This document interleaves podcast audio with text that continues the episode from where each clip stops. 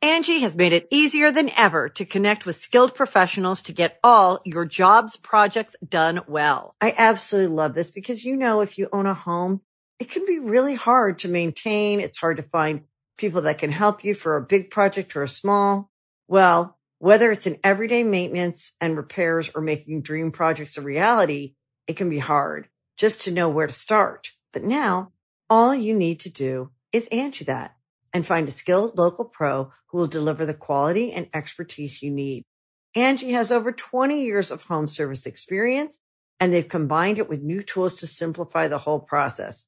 Bring them your project online or with the Angie app, answer a few questions and Angie can handle the rest from start to finish or help you compare quotes from multiple pros and connect instantly, which means you can take care of just about any home project in just a few taps. Because when it comes to getting the most out of your home, you can do this when you Angie that. Download the free Angie mobile app today or visit Angie.com. That's A-N-G-I dot com. Greetings, humans. You have entered the Command Zone, your destination for all aspects of Elder Dragon Highlander. Enjoy your stay.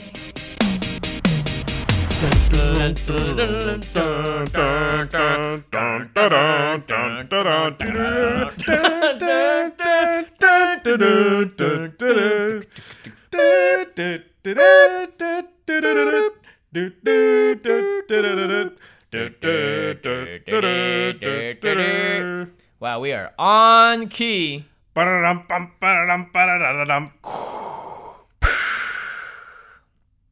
That's me. I'm choking. Yeah, wait. Can you, uh, you're in the camera I right find now? your lack of faith disturbing. That was a pretty good impression.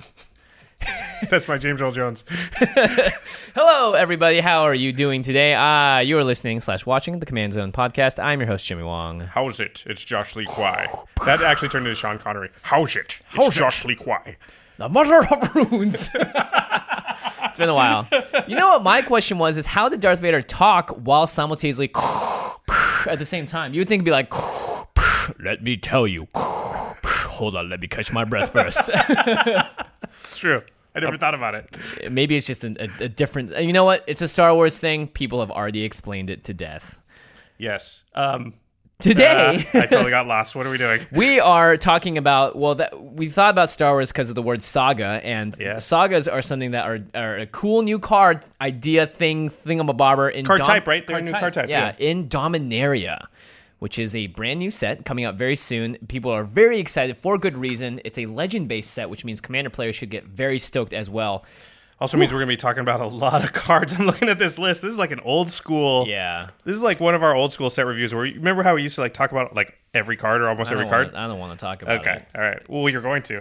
four pages of cards. it's going to be a long one, so strap in. And before we get going, this show is brought to you by cardkingdom.com slash command zone. We're talking about a lot of cards today. Guess where you can pre-order them slash buy boxes of Dominaria. This set looks like it's going to be really fun to draft as well as just crack packs of. Each pack has a guaranteed legendary card in it, which is kind of neat. Also, uh, the buy a box promo for this set comes with a legendary creature. That that's the only way to get it. You can't open it in a pack. You can only get it through the buy a box promo. So if you want that card, it's called uh, Fire Song and Sunspeaker. Yeah, you can get that single probably at cardkingdom.com slash command zone. Use that affiliate link. We love you. Bye. uh, some other people we love are is everybody over at Ultra Pro. You know, Ultra Pro recently came out with the 100 packs of Eclipse sleeves. You guys, your voices out there were all heard. Ultra Pro was listening, and they were like, "Yeah, 80 packs are really inconvenient for Commander players, but 100 packs are perfect." Yes. So they came out with a bunch of those, um, which is awesome because Eclipse sleeves are the best. They seriously are. Yeah. Uh, so please, please, please check Ultra Pro out next time you're at your LGS. The final way to support the show is directly through Patreon. You can go to patreon.com slash command zone. We have a lot of awesome prizes there, which means uh, you can actually sign up and get merchandise for free if you're a long enough patron. We also do a special thing where we call out one lucky patron every single episode, and this week's episode is dedicated to Christian Olafur. I think there are like five umlauts in his name, so it's Olafur. I'm not real great with the Scandinavian names, but Yeah, yeah. it's Pretty pretty cool. The Christian. I'm all about that name. That's pretty pretty sweet. So I'm in uh, Iceland a couple of years ago, and something happened with our rental car, and I'm talking to the guy at the counter about it. And at the end, he was very helpful. So I was like, "What's your name?" Uh, because I was gonna write and be like, "This Yeah. Eh. guy was really helpful," and he's like, "Oh, you probably won't be able to say it." and I was like, "Okay, well, try it, try me." And he's like, "It's Horador," and I was like, "Oh, it's no problem, Horador." And he's like, "No, Horador," and I'm like. Horador and nope, Horador, and I'm like, I feel like I'm saying what you're saying. Eventually, I was like, okay, just write it down for me, and then I Oh, just- that's great. That's all right, amazing. Cool story. On to the set review for Dominaria. Um, okay, let's just jump right in because we got a lot to talk about. So we always start with the new mechanics. Mm-hmm. We referred to this isn't exactly a new mechanic. It's well, sagas It's are a new me- technically an enchantment, right? Yeah, yeah. So sagas are. Sorry, I said new card type earlier. It's not actually a new card type. So if it's in your graveyard, it doesn't count as its own card type for like Emrakul or whatever, right? Right. It's an enchantment. But there are new card subtype. yeah, okay, there you go. Subtype. I was looking for the word. So it's an enchantment. Um, I like how you put this. It's, it has three chapters.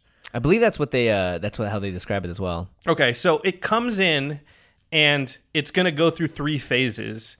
And so when it hits the battlefield, it's going to activate the first phase. And then after your draw step, it's going to go to the second phase. And then your next draw step, it'll go to the third phase. So it's kind of like a lot of people have compared them to like planeswalkers. Mm-hmm. How like a planeswalker play pattern very often is like plus it, plus it, ultimate. Right. You know? So a saga is kind of automated. You don't have choices. Yeah. And it happens after your draw step. They're called lore counters, and all of the sagas we've seen so far have one, two, and three on them, written in Roman numerals.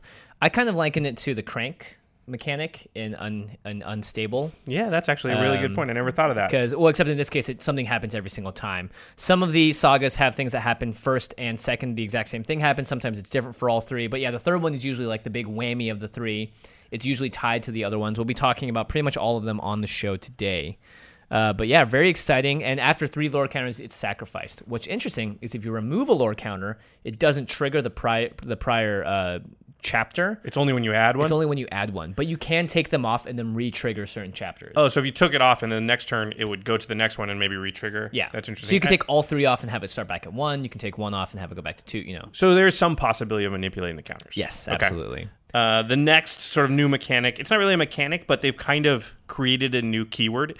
It's historic, and historic means artifacts, legendary, and saga cards. So if a card refers to historic, that's what it's referring to. Any card that's an artifact, a legend, or a saga. Yeah, and oftentimes they'll say if you cast a historic card, so a legendary land like Gaia's Cradle, or uh, and it won't actually affect it. It won't trigger 'cause it's yeah, not you're casting. not casting it. Gotcha. yeah.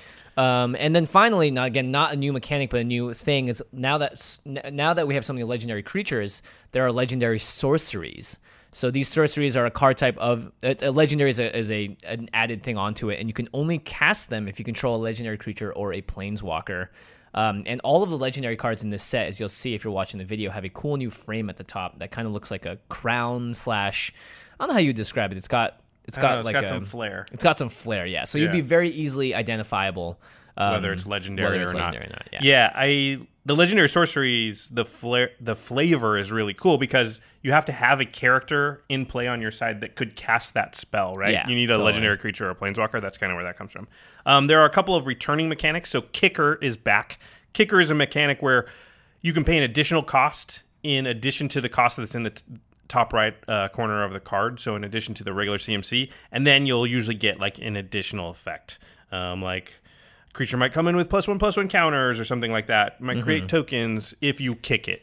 I'm pretty sure I didn't actually include any of the kicker cards in the set review because for the most part, they're I think more for limited. Yeah, Uh, and yeah. in this set, there weren't any that like blew me away. That were like, hey, this is good in Commander. yeah. Kicker cards in general don't see a ton of play in Commander. There are some. Yeah. Um, and finally, hexproof from is an addition to hexproof. So now you can be hexproof from black, which means you can't be targeted by spells that have black that are black spells. So it's an, it's an addition to hexproof. Do you think they're trying to sort of clean up protection from? Because protection is really hard to understand. Protection is very hard to understand. Hexproof from, I think so, maybe, uh, but protection still, you know, they do protection from creatures. Maybe they're trying to get rid of protection from colors because I think that's a little. Yeah, so I mean, like protection from white is hexproof from white, but also like can't be Can't be blocked by damaged, white. blocked by- but you yeah. can be like wrath, but not damaged. It- Yeah. it- maybe I think they're trying to like clean up that rule a little bit. Yeah. Still have it exist, but not in the same way it did. That's just a guess. Okay. Well, Right. we always begin with the new legendary creatures, which for this set, usually there's like five. Yeah, this set there's. I mean, there, it feels like there's close. we to can't even talk 100. about all of them. Yeah, There's so many. So we're sorry some of the uncommons and commons we may skip over. Um, I we're don't ju- think there are any common legendaries, but I think they. Oh, there aren't? Okay. Oh. But we will definitely, unfortunately, have to miss a few of them. there's just too many, and a lot of them, you know, uh, let's be honest, like you're probably not going to use them as your commander. Yeah. Um, oh, some of these may be brawl commanders. I don't know. Should should we even talk about things in the? I'd say if it's a good brawl commander, we'll be like, this might be good for brawl, but then we'll move past it. As in, the format hasn't been really discovered yet. I don't think we can add that much by talking too much about it. All right, let's begin with Adelies. The Cinderwind. The Cinderwind is that how you say it? I guess so. It is cinder is a regular English word, and wind. No, we I all meant know- Adelies. Yeah, sure.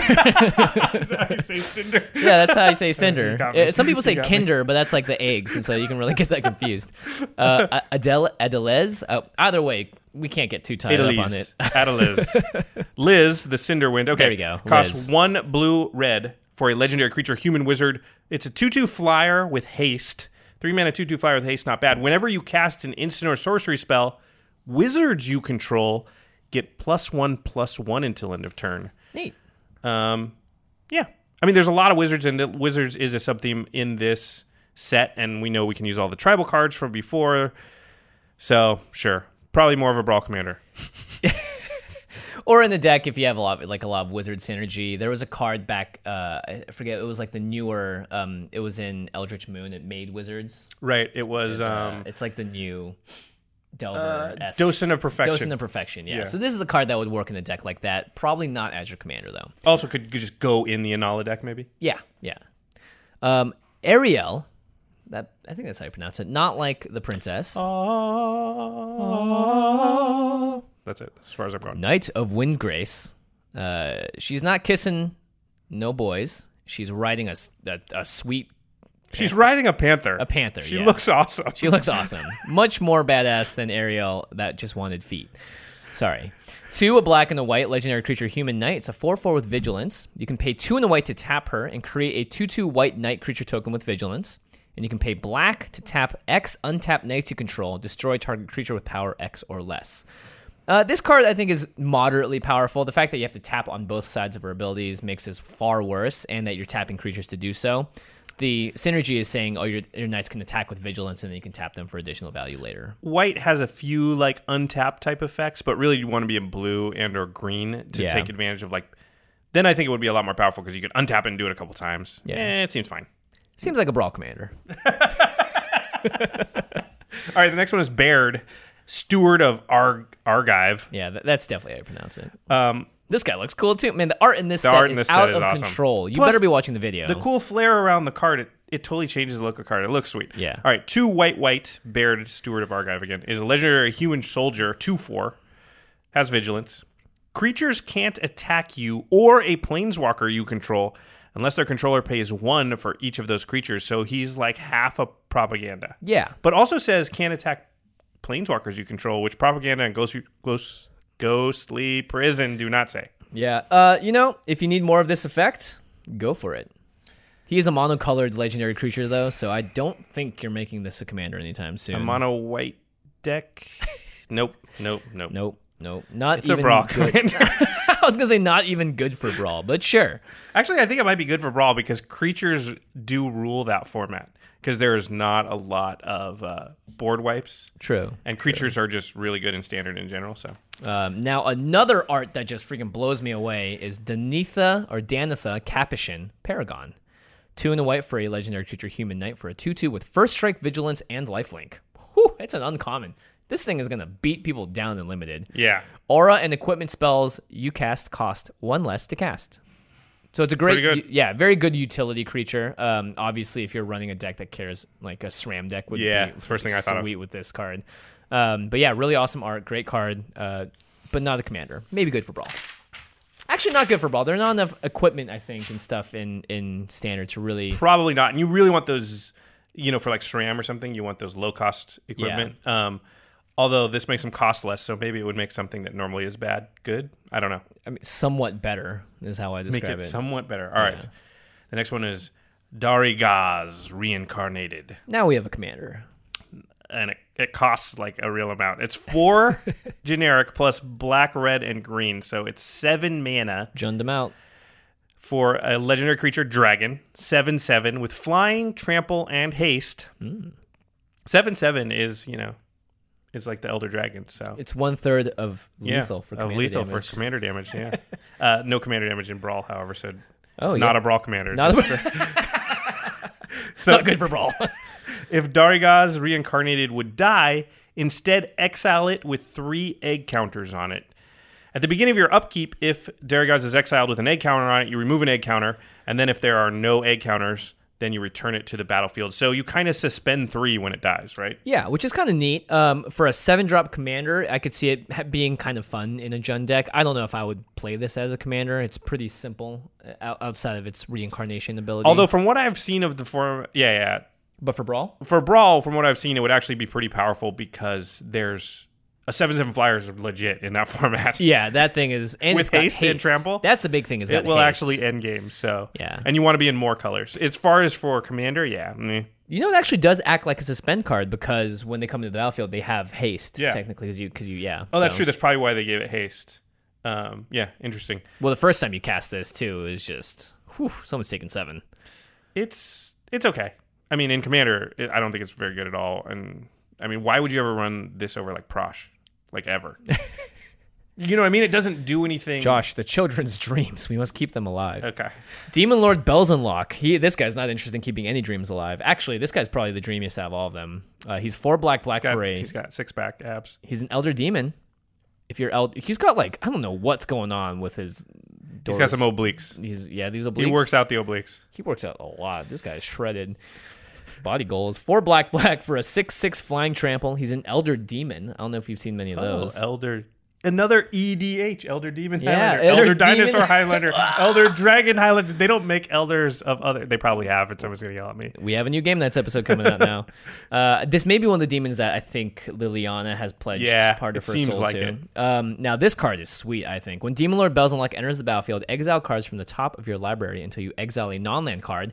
Then put that card into your hand. If the card's converted mana cost is four or greater, repeat this process, Uh. and it deals one damage to you for each card put into your hand. This way, you can build your entire deck to be drawn when you play this card. You probably don't want to do that, but you pr- you can have a very high CMC deck Yeah, in general. I mean, you still want some two drops and stuff, right? nah. For a six-drop commander, why would you ever want to ramp him out? Nah. just play Cabal Coffers and stuff. Well, I mean, it, it's cool because I mean, you ca- you cast a six six, pay six mana. If it comes with draw three on it, You're always or gonna draw get one card. You're always gonna get one card, right? Yeah, and then yeah, and you can always scroll rack, Sensei's Divining Top, stuff like that, to just guarantee that you're gonna get a couple or whatever. Mm-hmm. yeah, Uh, I like it. yeah. It's an interesting card. Uh, uh, probably not so good for Brawl. So the next one is the promo that's only available um, when you. It's the buy a box promo, which I'd be interested to hear what listeners and watchers out there think about this because I don't think they've done this before, right? Where they're releasing a card that's only available as a buy a box promo and it's Yeah. not available. I don't know actually. Usually their buy box promos were I remember like Goblin War Leader, one, Yeah. one of the Goblin War whatever was like it's just a foil alternate art version. So it's nothing like oh wow if you don't have this then you're you know you're out of luck. But in this case, I'll be interested to see if the stock is really affected how many there are in the marketplace. I think fortunately it's for fortunately I guess it's fortunate that it's not like super good yeah. because I think if they made a card that was like really good or was God forbid standard playable good, then the price would be astronomical. So they're Yeah. gonna have to be real careful when they do this. This card is just fine. So it's for red white. It's Boros for a 4 6 legendary creature Minotaur cleric. It says red instant and sorcery spells you cat or sorry, you control have lifelink. Just red ones, not white ones. Whenever a white instant or sorcery spell causes you to gain life, Fire Song and Sunspeaker deals 3 damage to target creature or player. So, your red instants and sorceries lifelink, your whites if they gain you life also lightning, Lightning bolt bolt. stuff. Yeah. You get kind of a free lightning bolt if you cast a life gain s- instant or sorcery, which you're not going to because those spells are bad. Yeah. I mean but in this deck they're better. Yeah, but I still don't think you would want to run like a bunch of maybe like congregate a couple. But what are you gonna do? Like a bunch of like healing solves and stuff? I don't know. It turns Just so like, oh, I can get a lightning You bolt, can which get is a not lightning even a bolt. good. Yeah, I mean, I remember actually Andy kind of made this card in our Commander Summit. He was talking about how this, you know, he's like, oh, if you give your cards lifelink, because we were talking about, um, Oh yeah, the, the, mo- oh, that, what's that white one with the has a red and blue he's activated doing, cost? she's doing this in the art. It's like Jeskai. Either way, it's it's an interesting take on how you could sort of expand what a Boros Commander could do, but it's still not drawing you cards, and it's not giving you any ramp. So it still is a very difficult sell for me to think it's going to be a good commander. On Twitter, a lot of people got excited about this card, and I hate to dash their hopes, but this does not change the paradigm for Boros in any way. It doesn't give them a tool that they haven't had before. They've had life gain before, they've had direct damage before. They need card draw and ramp. That's what will make them viable in a multiplayer format. Yeah. Yeah. Even if it's impulsive draw, even if it's exiling off the top of your library, anything is Yeah. better than Yeah, just kind of light getting like extra lightning helix because is not enough. Yeah. All right, this next one's interesting. Evra or Evra Halcyon Witness, four white white for a legendary creature avatar. She is a four four Oh yeah, this one is interesting. with lifelink. And you can pay four mana and exchange your life total with Evra Halcyon Witness's power. Now you're thinking she's a four four. Why would I ever want to do that? Well, Well, let's say you get to swing with Evra Halcyon Witness. somebody's got no blockers, Someone's or got maybe you no have like blockers. a you know whisper silk cloak. cloak. You have some kind of protection on her. Maybe you give her haste. You switch your life total with hers. All of a sudden, she's a 44. Let's say you haven't taken any damage with lifelink. You hit someone with her. She's got lifelink. Your life goes back up to 44 because you gained 40 when she hit someone for 40, and she might just single handedly kill someone.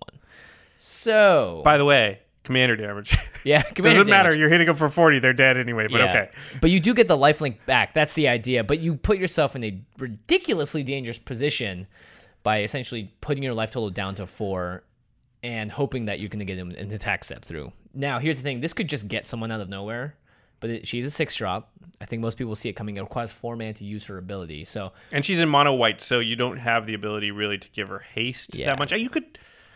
she's in the deck. She's not a commander. Yeah, because I think if people see it as your commander, once Oh. you have six mana available, they're just always going to be ready Yeah. for that particular little gambit. Yeah. Or seven mana because you need But if she's- Swiftfoot boots or something. Yeah, but if she's in your deck, I mean, yeah, if you just have lightning greaves on the table, my first thought's not going to be like, oh, he's going to cast Evra, Evra and hit me and for hit for forty. so you know, you could probably get people that way. Yeah. Um, I it's, mean, it's cool. I like this card a lot, actually. then it's a forty-four, and you are at forty-four life. Yeah. Right. And the next time it hits, you're at eighty-four life, and then you can switch your life and give it eighty-four power, Yeah. and then be at you know one hundred and twenty-eight life, and then switch it. If you gave this thing double strike, Oh. and then just start switching life totals.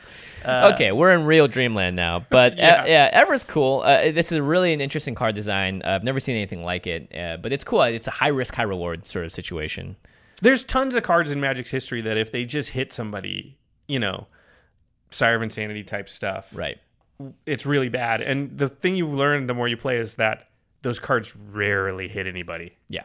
Yeah. Because people, yeah. they're- They'll do everything just to not get hit by it. Yeah, just Yeah. not die on the spot. All right. The next one is Garna, the Blood Flame. Oh, man. Yeah. These cards look so cool and it's two colors with the new frames. It's so sweet. Um, okay, three black, red, five mana total for a three-three legendary creature. Human warrior has flash. You know I like this. When Garna enters the battlefield, return to your hand all creature cards in your graveyard that were put there from anywhere this turn, from anywhere, Hmm. mm-hmm. and other creatures you control have haste. wow. So you return to your hand creature cards from your graveyard that were put there from anywhere, and if you cast them, if you could cast them somehow, you can give them haste. Yeah. It doesn't give Garna haste though. It's you just flash other her an creat- end step, Yeah, right, you flash yeah. her an end step. Um, the put there from anywhere part. That's insane. Yeah, it can be from exile. It can Dredge. be from the top of your library. Yeah. It's a way to draw a ton Self-mill. of cards without having to actually pay that much. It's not hard to like dredge six in a turn. Some you know, and then just get like you know five creatures went there from your library that Yeah. turn or self mill. Yeah, this this one has potential as far as a value commander. Yeah, it has a lot of potential also, I think, as a Brawl commander. This is an uncommon. This is just going to get people unlimited. I mean, it's harder and limited to sort of cheat cards into your graveyard. You could, you'll probably get one card back with it. But even if it's like, hey, let's trade off creatures, boom, gone, and get my card back, you know, it's like, oh, whoops. It's true. So- You can flash it in and eat something too. So, although it's Yeah. five mana. yeah, it's got potential, you know? We love potential. Now, this one also has a lot of potential. Really interesting card. Grand Warlord Radha. Two, a red and a green for a 3 4 legendary creature elf warrior. She looks like she is about to mess you up. She already messed that dude up. Yeah, she has haste. Whenever one or more creatures you control attack, add that much mana in any combination of red and or green until end of turn. You don't lose this mana as steps and phases end. So for each creature that attacks, you get a red and or a green. Yeah. Wait. Oh man, that's really You good. can go infinite with the uh, um, the attack one. the with one extra that attack steps, yeah, the extra enchantment. attack. step- Yeah, yeah. yeah. Uh, aggravated assault. Aggravated assault, yeah. So There's a few other ways to sort of. I mean, there's that one dragon that added a bunch of mana as well, but this in this Savage case, Vintma. yeah, this case is just a four drop with haste. She's gonna give you a mana back if you play her from your hand if you attack with her, and you know you could make a token deck out of this and really get out of control. I think in your second main phase, Anything that just adds a ton of mana is a real card. yeah, Like that, you can win with just cards that just like it adds a ton of mana. yeah. Not to mention this happens as soon as they attack, so Yeah. you don't actually have to wait. It's not like given to you in your second main phase. You can do it within the combat set before damage happens. You know, you can do it when blockers are declared. You can use that mana up. So lots of different tricky things you could do with Grand Warlord. This actually, I think, could make a really good Brawl Commander. Yes, I do. right? You just turn them sideways. What are they going to do? It's true, and there's a lot of creatures in that format, and they're hard to. It's hard to board wipe. So, Yeah. uh, okay, the next one is Halar the Fire Fletcher. Fire Fletcher makes fire arrows. Okay, one red green for a three three legendary creature. Of course, Elf Archer has trample, three mana three three trample. Whenever you cast a spell, if that spell was kicked, put a one one counter on Halar. Then Halar deals damage equal to the number of 1 1 counters on it to each opponent. So that second part, Yeah, that second part is oh ridiculous. And and also, so if you put a 1 1 counter on Halar through not kicker, you don't get the damage part, right? Right. So, but you could still do that. You could still put a bunch of counters on Halar with some card that just says put, you know, X 1 1 counters on it. And then kick a spell. And Yeah. at that point, it'll count all the 1 1 counters from before. It Now, doesn't. now the question is: is can you? Does it also read whenever you cast a spell? Halar deals damage equal to the number of plus and plus counters on each opponent because it's if the spell was kicked, you put Yeah. a plus and plus counter on her. So And you still, then. yeah, then, Halar. yeah, So I think the spell has to be kicked for Halar to deal the damage. yeah, Um, pretty insane. Um, but- if you're able to add a ton of plus and plus counters, which green is uh, likely to do? yeah, I could see a deck where just like boom, boom, 40 damage, everybody. Yeah, right. You find you doubling season it up. You you just find a way to sack the counters on her, and then you just have to kick one spell. Yeah, exactly. So the, the deck probably has like only 10 spells with kicker on it in the whole deck. You're just looking to sort of, you know, Right. go supernova one time. We should have done the Beastie Boys kick it down for this, even though kicker is the. I guess this is the only card we're going to talk about today. Actually, has kicker, I think. So There you go. It doesn't even have kicker. It just talks about it it. just talks about kicker. Yeah. All right. Next up, Joyra, Weatherlight Captain. This one's two, Uh, yeah, this one's sweet. Two blue and a red for a three-three legendary creature, Human Artificer. Whenever you cast a historic spell, draw a card. Again, historic spells are artifacts, legendaries, and sagas.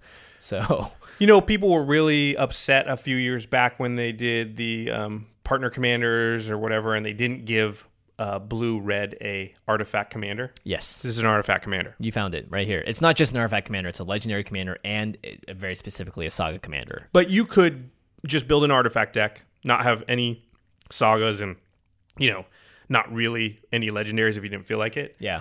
and still make the artifact version of your blue red artifact deck. Yeah. And just have Jorah be the, the captain of it. Joyra is the captain, you said? Yes, the Capitan. Oh, Yo captain, no my soy captain. marinero.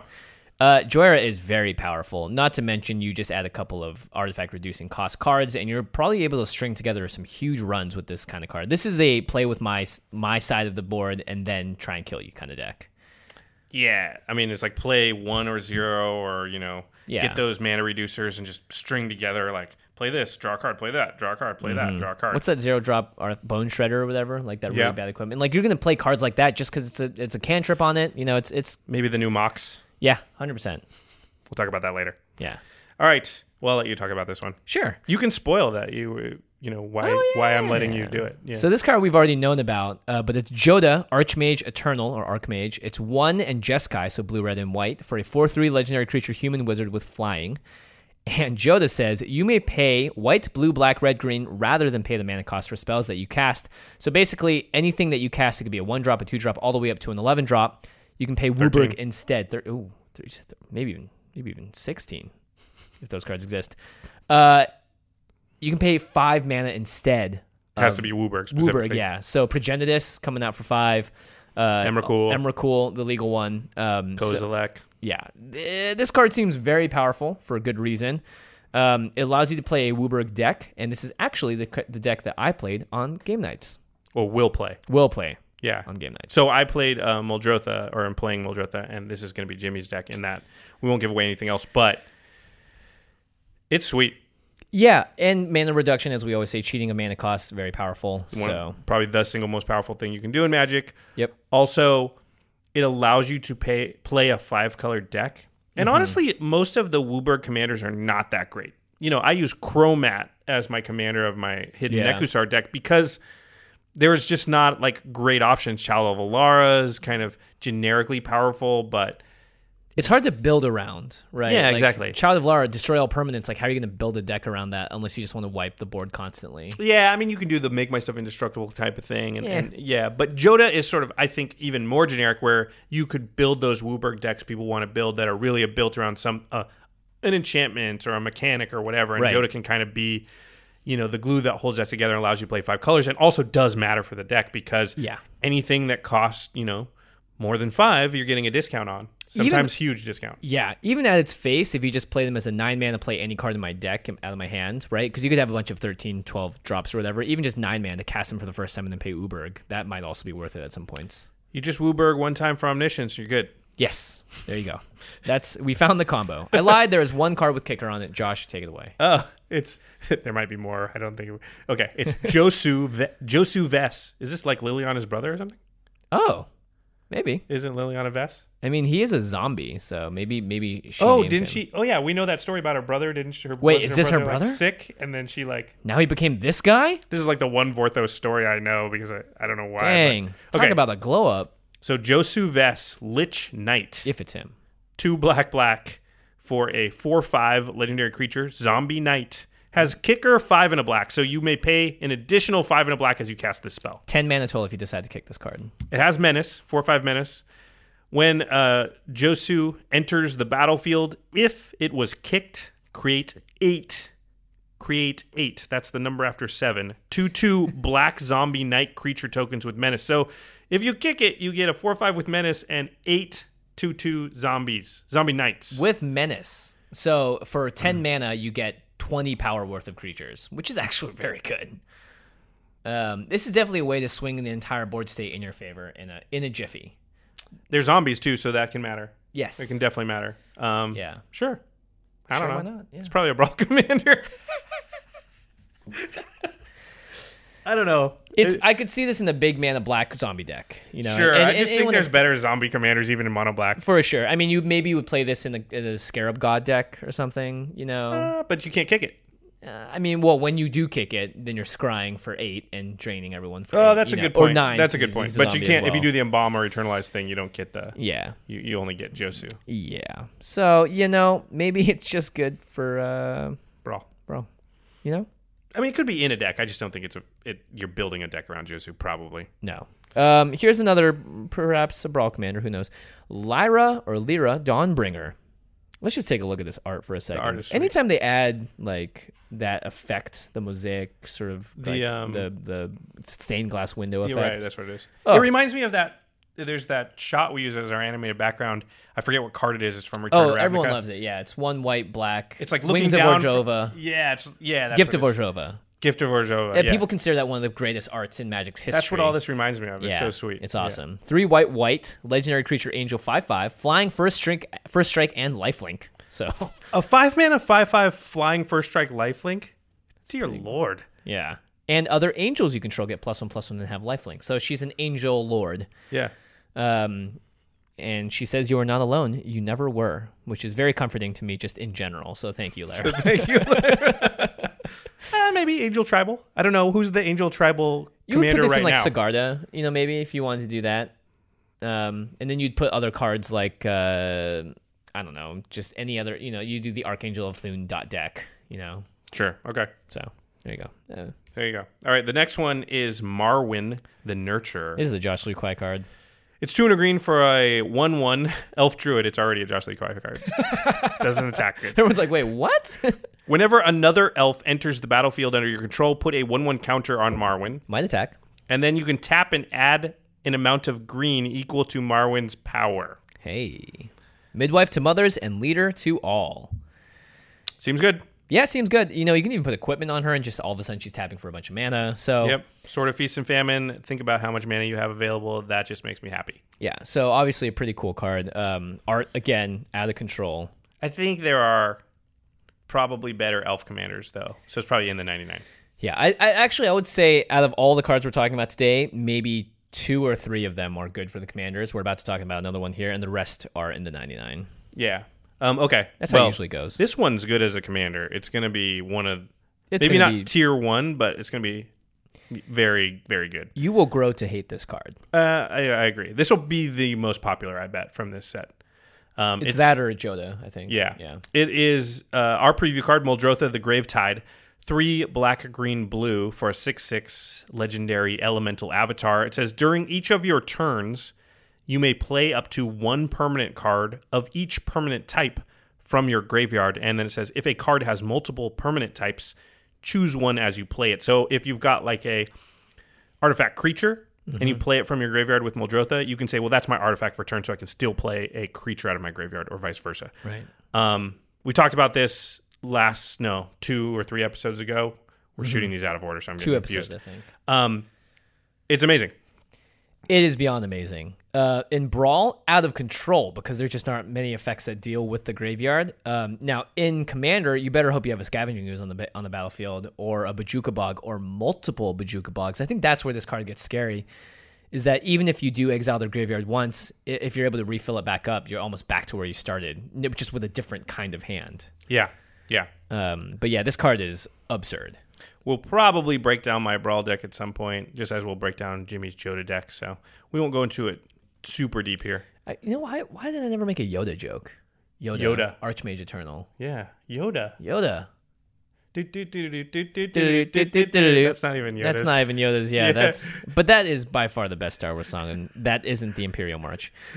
um, all right, next is Multani Yavamaya's Avatar, four green green for a zero zero legendary creature elemental avatar with reach and trample. Multani gets plus one plus one for each land you control and each land card in your graveyard. So if you just Sky is casting- Liege. yeah. So if you're just casting this with regular mana, it becomes a six six, and if you have fetch land stuff in your graveyard, it gets even bigger Yep. and you can play pay one in the green, return two lands you control to their owner's hand, and you can return Multani from your graveyard to your hand. So it's hard to kill. Um, also goes really well probably in like a Gitrog monster. Yeah. As if he needed Azusa. help. Yeah, Jeez. I know. Get Rug's already awesome. Yeah, I don't think again. Maybe it's a good brawl commander, but it's not. It probably Yeah. isn't good in brawl. Monocolor is not that great in brawl because you just don't have as uh, deep of a card pool. Right. Shout out to Ryan Yee. Great art. Love that guy. All right, the next one is Naban, Dean of Iteration. One in a blue for a 2 1 human wizard, legendary, of course. If a wizard entering the battlefield under your control causes a triggered ability of a permanent you control to trigger, that ability triggers an additional time wizard panharmonicon.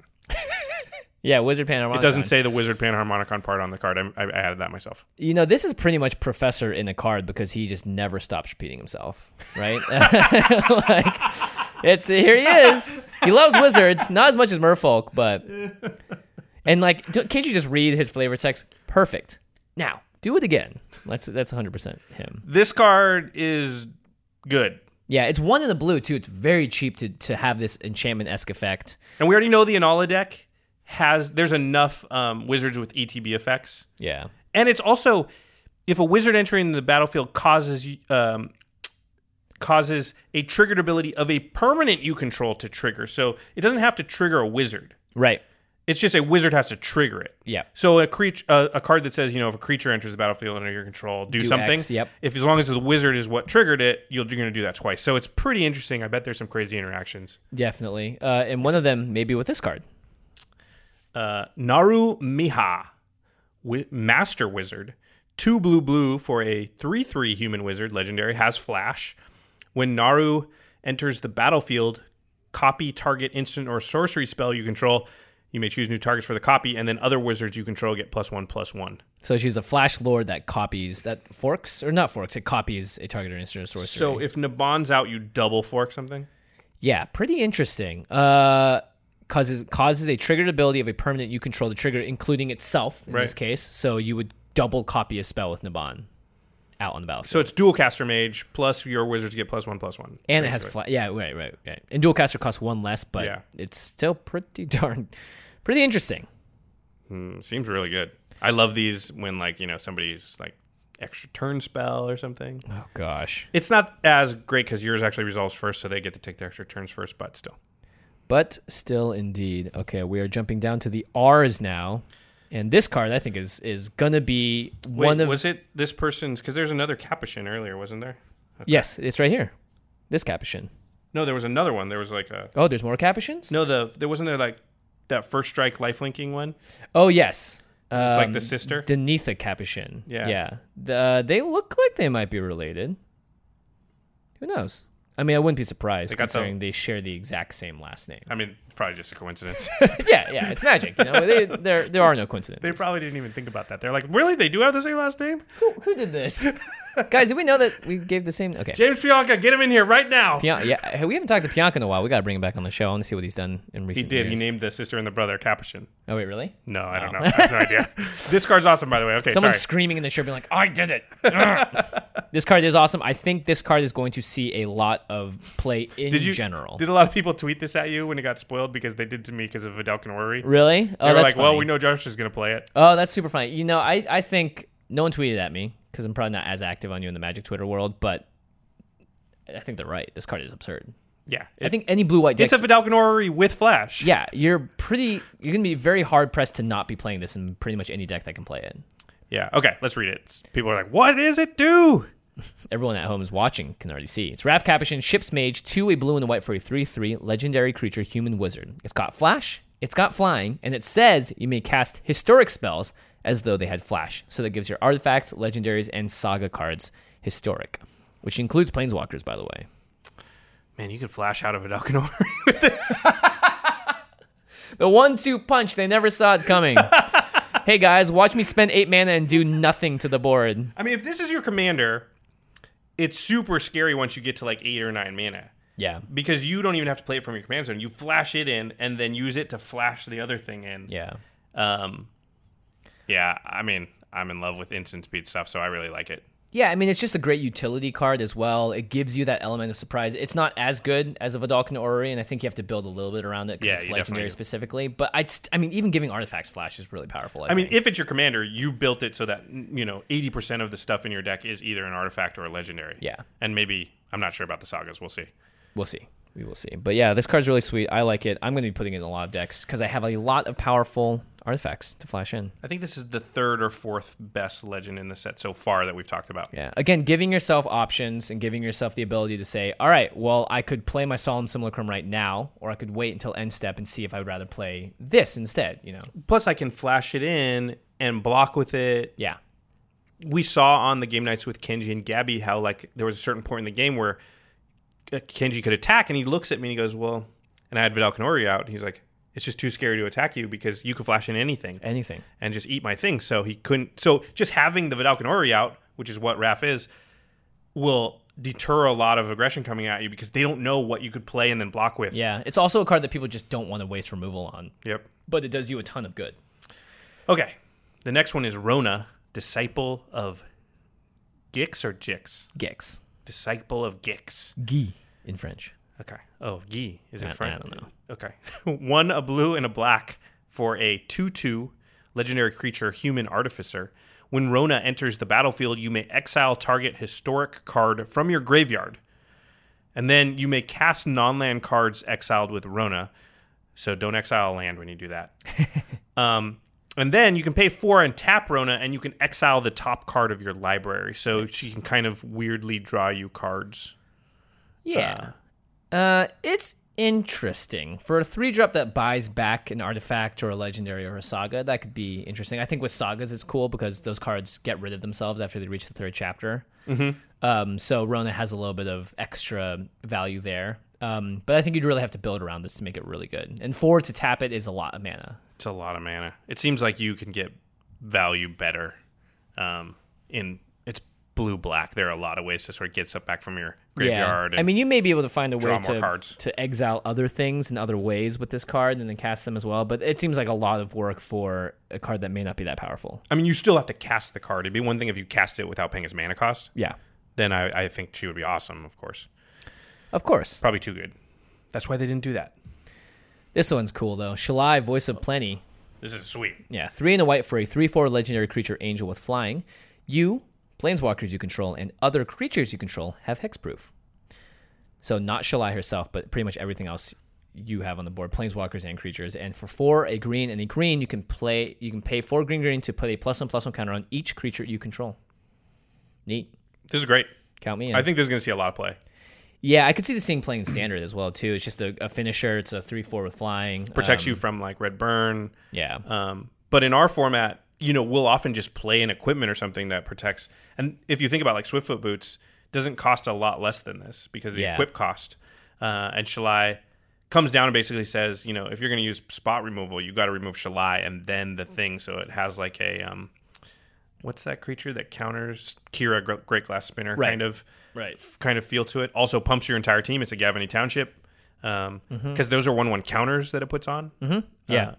so I really like this card a lot. It's very efficient. Four mana. Yeah. And our favorite metal artist, Victor Adam Minguez, drew it. This could be a oh yeah, Victor Adami. um, this could be a commander. Yeah, I could see that. It's unfortunately very creature based, and I just don't like those decks in general. But if you're going to build a creature based deck, having a commander that protects your board and pumps it is pretty good. pretty good. And Mm-hmm. Yeah, you pretty get good. green because it's you know got a green activation cost. Yeah. So you're in token colors. yeah So yeah. another green white commander. Shauna, Sisse's legacy, just costs green and white, so two mana. For a human warrior, it's a zero zero. Shauna can't be the target of abilities your opponents control. So not spells. Spells can still target Shauna, but but abilities cannot. Shauna gets plus one plus one for each creature you control. Eh, Eh. yeah. Even if it just had hexproof and did that, it still would be me. Yeah, she is paying you know air you know paying her respects to Sisse herself, but Captain Sisse we all know much more powerful card. Oh yeah. Um, here's another card that I almost built for Brawl, but I don't think has enough support. It's Slimefoot the Stowaway, your local fungus king. Uh, one, a black and a green for a 2 3 legendary creature fungus. Whenever a sapperling you control dies, Slimefoot deals one damage to each opponent and you gain one life.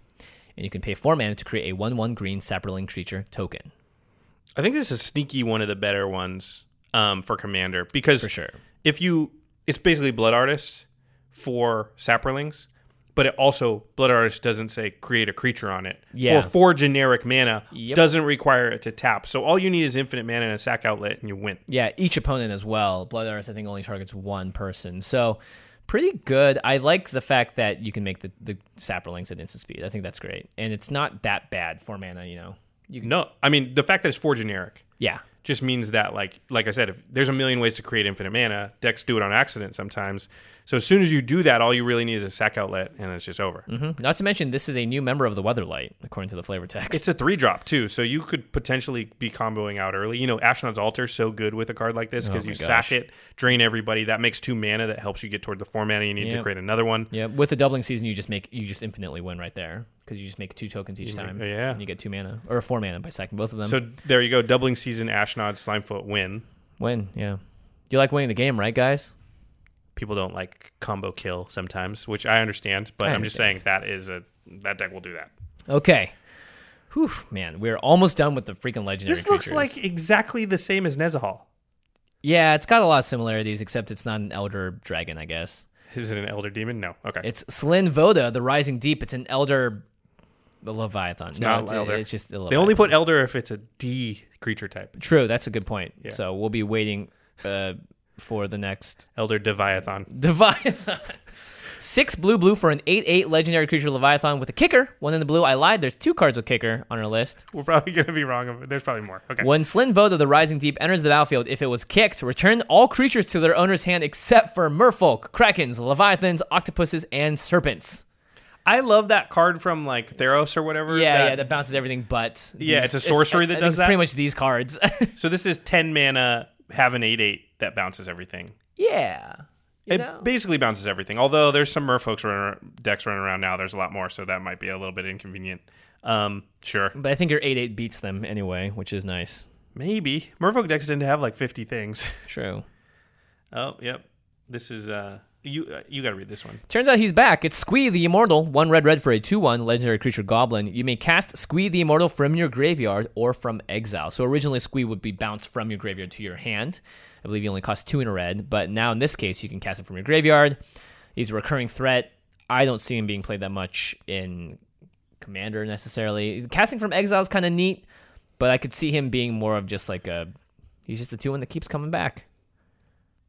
He's annoying. Yeah, I don't know. Doesn't seem that great. Nope. But you know what, Squee, you tried, and that's okay. You're trying to make Squee feel better. I don't know. I mean, he seems like he needs it. Okay, the next one is Tatiova Benthic Druid. Three, a green and a blue for a Merfolk Druid, 3 3. Whenever a land enters the battlefield under your control, you may gain one life and draw a card. Uh, so, You do not may. You just have to. oh, sorry, you gain one life and draw a card. Yeah. Um, so, landfall, draw a card, gain one life. Pretty good. Really good. Super good. Yeah, I don't know if this is your best blue green commander, but it's definitely in the blue green deck going to draw you a lot of cards. I don't want them to build the best blue green commander anymore. They've already done it. yeah, like So- five or six times. Yeah. So, it's fine now that the, that's still better than every uh, red white yeah. commander. So. Now here is a card that has high potential. It's Teshar, Ancestor's Apostle, three in the white for a two-two legendary creature bird cleric with flying. Whenever you cast a historic spell, return target creature card with CMC three or less from your graveyard to the battlefield. to the battlefield. Ooh-wee. Um, Three or less. That i- that is a big berth of cards in terms of ones things that you can bring back. Creatures with three or less. That is pretty nuts. Um, I think this is just amazing in a deck that obviously has a lot of three drops or lower, like a very low CMC sort of. I could see in like a more c- competitive build, and it's historic spell. So anytime you do it, our artifact, boom, free three drop. yeah, that's it's a it's cheating on mana cost again. Yeah, You know, and you're playing. so- It's not like an additional thing. You're playing an artifact and then just getting, uh, like a a three CMC creature out of your yard. yeah. Ugh, ugh. That seems pretty good. Actually, that is card advantage in white, and it might be a viable mono white deck be- just because it's a commander that has card advantage on it. You think so? It's possible. I'm trying to think of another mono white commander that has card advantage on it like that. There really isn't one. And that's kind of mono white's problem. So, Yeah. okay. The next one is Tiana, Ship's Caretaker. It's a legendary creature, Angel Artificer. Costs three red and a white, so five mana total for a 3 3. Whenever an aura or equipment you control is put into a graveyard from the battlefield, you may return that card to its owner's hand at the beginning of the next end step. So it kind of makes your auras and equipments hard to kill. Yeah, I'd say auras are the most important part here. I mean, your equipment's aren't going to get removed as much, but There might be auras that you sacrifice on purpose yeah, and kind of cycle, you know, get it back, do it again. Eh. Eh. Eh. Eh. Could be better. It's a little bit of card advantage for Boros, but it's not the right kind. It's too specific. Yeah. Next up, we got Torgar, Famine Incarnate. Garr. Six black black for a 7 6 legendary creature avatar. This dude looks scary. He looks huge. Yeah. It's way too big for me. Well, he's an eight CMC spell, so Yeah, he's a 7 6. Uh, as an additional cast cost to cast the spell, you may sacrifice any number of creature, and this spell costs two less to cast for each creature sacrificed this Ah. way. So it can cost up to black black if you sacrifice three creatures, because it won't reduce the colored mana cost. And when Torgar enters the battlefield, up to one target player's life total becomes half their starting life total, rounded down. So half their starting life total, not their current life total. So if in Commander, it would take it to 20. It can do 20 damage to somebody, though, for black, black. Yeah, I mean, if someone has infinite life too, it could just take them straight down to Boom. twenty. It doesn't divide Boom. infinite by half, you know. See, so, you don't need commander damage. Yeah. Um, the cool thing about this is that if you have a, a deck that wants to sack things already, this Mm-hmm. is a sweet way to just have a- additional value on top of. This it. is a zombie deck that just has a lot of tokens lying around, too. Yeah, even like the Sapperling deck deal even more damage to people that way, and then you s- and you bring this guy into the battlefield, and you can sacrifice any number of creatures, so you don't have to just do three. You could sacrifice a thousand if you wanted to. True, just if you had Blood Artist or something out. Yeah, Or um, Slimefoot. Slimefoot. Okay. Yeah, I think this is in the 99, though. It's probably not a commander. Yeah. It gets way less good when they know about it, too. Yep. Okay, the next one is Valduk, Keeper of the Flame. Two and a red for a 3 2 human shaman. At the beginning of combat on your turn, for each aura and equipment attached to Valduk, create a 3 1 red elemental creature token with trample and haste. Exile those tokens at the beginning of the next end step. What was our um, preview card that created? Um, Oh, uh, right of the something flame. Right of the Raging Storm? Right of the Raging Storm. Right of the Raging Storm. Correct. Right of the Raging Storm. That was like one of our first early preview cards. It- Yeah. It made 3 1 elementals. Five ones actually. Oh, fi Oh, jeez. Well, I'm just way off. They're Okay. called Lightning Ragers. And it made them further, uh, whatever. Okay. So this is nothing like that. Forget whether they said that. this is unrelated. similar, you know, do it you remember makes- that card? You do? Yeah, I okay, do, I good. do. Moving on to Valduke. Well, just a brief history lesson, boy. Back when we first got spoiler cards, they were cool. they were uh, they were okay. remember that? That was awesome. Yeah, that was awesome. Valduk, though, I mean, if you stack this guy up, you can make a bunch of three ones and then hit someone with him, and then you exile him. Woo! Red. S- From Jimmy the Red, everybody. Yeah, you know, it's you know, I wish it was better. Uh, but it's kind of cool. You don't see that kind of effect this often. Um, It's too bad Shram wasn't red white. yeah, If Shram was red white, then a lot of these red white cards would work in it. And like, Valduke would be sweet if you can just get 10, and you know, yeah, yeah. 10 um, auras and enchantments or an equipment onto them. All right, we got one more. I just had to include this because this is the card you don't want to see when you open a pack. it's Yargle! Yargle. Glutton, Glutton of Urborg. Four in the black, legendary creature Frog Spear for a 9 3. That's it. No, no, no. It says when Belzenuk's lieutenant Yarkul grew too ambitious, the demon lord transformed him into a maggot. The frog that ate the maggot grew and grew until a ravenous spirit burst from its body. That's 9 3.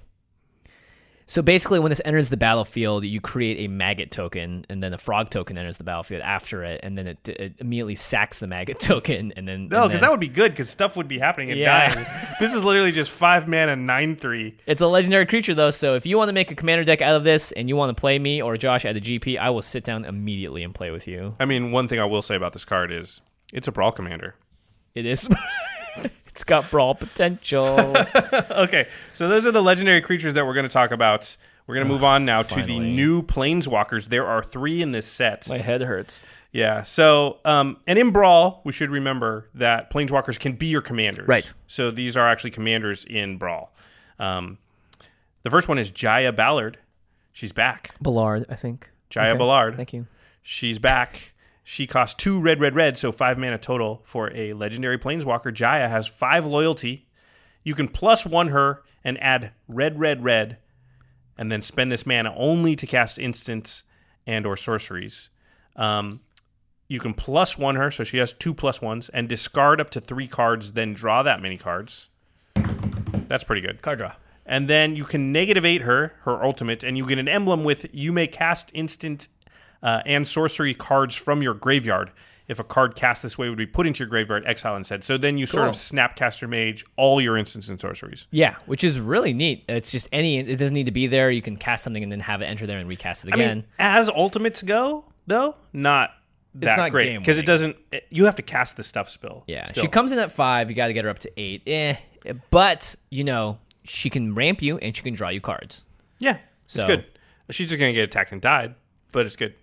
You know, but she didn't die the first time that her daughter thought she was dead in the story, the Vorthos magic story. Right, right. And so maybe she won't die on the battlefield Okay. in case as well. All right. Uh, she can be her commander, though, in Brawl. Next up is Karn. He's made a return. Scion of Urza. I think he's the villain of Dominaria. Oh, really? Yeah. Well, i- the trailer has him very menacingly talking about how he's going to I don't know, perfect the world or whatever. Uh, I thought you just said Autobots transform. into me, shiny metal man. Let's roll out. Four mana for a five loyalty planeswalker, Karn. Uh, plus one, reveal the top two cards of your library. An opponent chooses one of them, put that card into your hand, and exile the other with a silver counter on it. So no matter what, you're going to draw a card. And the minus one, put a card you own with a silver counter on it from exile into your hand.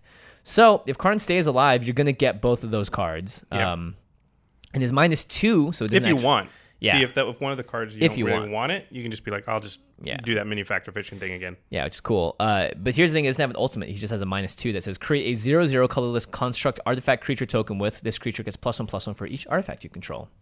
So the creature itself is an artifact, so it's always a one one. Yes, And then if you make two, then they're both two twos, and it kind of oh, it, it kind of um, what is that?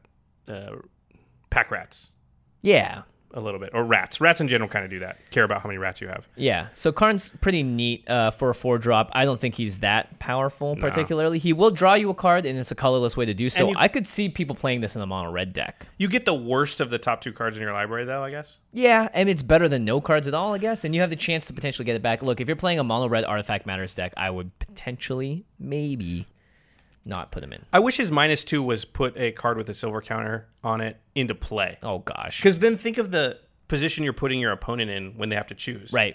Well, I give you a card now. Do I give you the better one Well, so that then they're you don't always going to silver just counter? give you the instant or sorcery, right?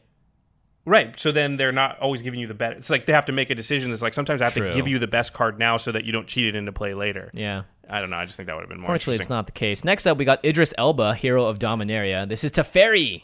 Gosh, if Idris Elba could play this character in the It movie, would that be, would be sweet. sweet. Uh, yeah, Teferi, Hero of Dominaria, three white and a blue for a legendary planeswalker, four mana, or sorry, four loyalty when it enters. You can plus one to draw a card, and then at the beginning of the next end step, untap two lands. I like how they put it at the beginning of the next end step. They're trying to Mm-hmm. stop all the uh, the chain veil infinite shenanigans. Maybe? Yeah. Well, it also matches up well with another card. Uh, Oh yeah, you're right. Okay. Um, Well, actually, not that. Well, either way. Um, then you can negative three to put target non land permanent uh, into its owner's library, third from the top. It's interesting. And the ultimate negative eight, you get an emblem with whenever you draw a card, exile target permanent and opponent controls. Now, that is a win the game ultimate, right? Yeah, there. that's the win the game ultimate. That's Whenever you the draw one- a card. Yeah, this is going into the uh, Super Friend decks immediately for that ultimate. Um, not to mention, you just get to draw cards with it, uh, which is you know better than nothing. exile target permanent, too. So, you know, lands. Yeah. Every time you draw a card. Jeez Louise. You ultimate and then consecrated sphinx, and it's just game over. You know, I wish these things could just happen, but unfortunately, those are big dreams to have. I mean, they can happen, but here's what's going to happen directly afterwards. I cast consecrated, or I ultimate to fairy. Okay. I cast consecrated sphinx. Okay. I scoop. That's good. I or scooped. everyone goes like, okay, well, we just have one goal now. and Yeah. It's just to kill you as fast as possible. and it probably won't happen because it'll be exiling your best things. All right, those are the three new planeswalkers. So now we're gonna go through. Uh, Hold on, hold on. Are any of them good for Brawl? Oh, I Karn don't, is almost impossible, I think, to make in Brawl because you have to do a colorless. I don't deck. actually think any of them are because none of them really protect themselves. Actually, I think Karn, at least Karn's minus makes creatures. Right. I think we said this a couple episodes ago. I think that in Brawl, and also if they ever changed it in Commander, where planeswalkers were legal as commanders, they wouldn't actually be that good. Right. because they can just get attacked and die most of the time. And most of them don't do a great job after you play them of not being immediately killed if, if a whole table really wants to. Yeah. And the whole table can really agree because it's not the same as hitting somebody in the face. It's just like, yeah, I can just kill that for free by attacking, so I'm going to. Yeah. Yeah.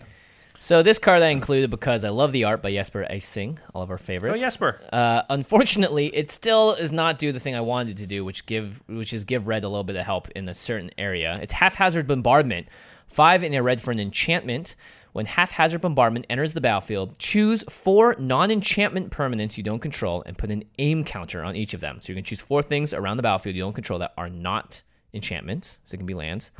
And at the beginning of your end step, if two or more permanents you don't control have an aim counter on them, destroy one of those permanents at random. So you're basically saying, I want to get rid of four things that aren't enchantments on the battlefield. At the beginning of my end steps, I'm going to be able to get rid of one. And then the next end step, I'll get rid of another one. And then at the, Then that's it. and that's it, yeah. But it's random. So you're saying, Well, of- if two or more, so you get three. Oh, at your intercept, if two or more permanents, you you don't control half an aim counter. Oh, so when you're down, so you're gonna get three of the four Yeah. in three successive turns, which is forever. Yep. And it doesn't target enchantments, which I was like, the one thing that red can't do and still cannot do. Well, yeah, this this smacks of Morrow or somebody being like, "Look, and li- listen, red doesn't touch enchantments, so Yeah. let's put non-enchantment on there." Anyway, the That card's okay. bombardment is haphazard. Yep. All right, the next one is Jaya's Immolating Inferno. This is our first legendary sorcery, and it is legendary. It's red, red, and X. This card's sweet. Remember, legendary sorcery means you can uh, cast the spell only if you control a legendary creature or planeswalker.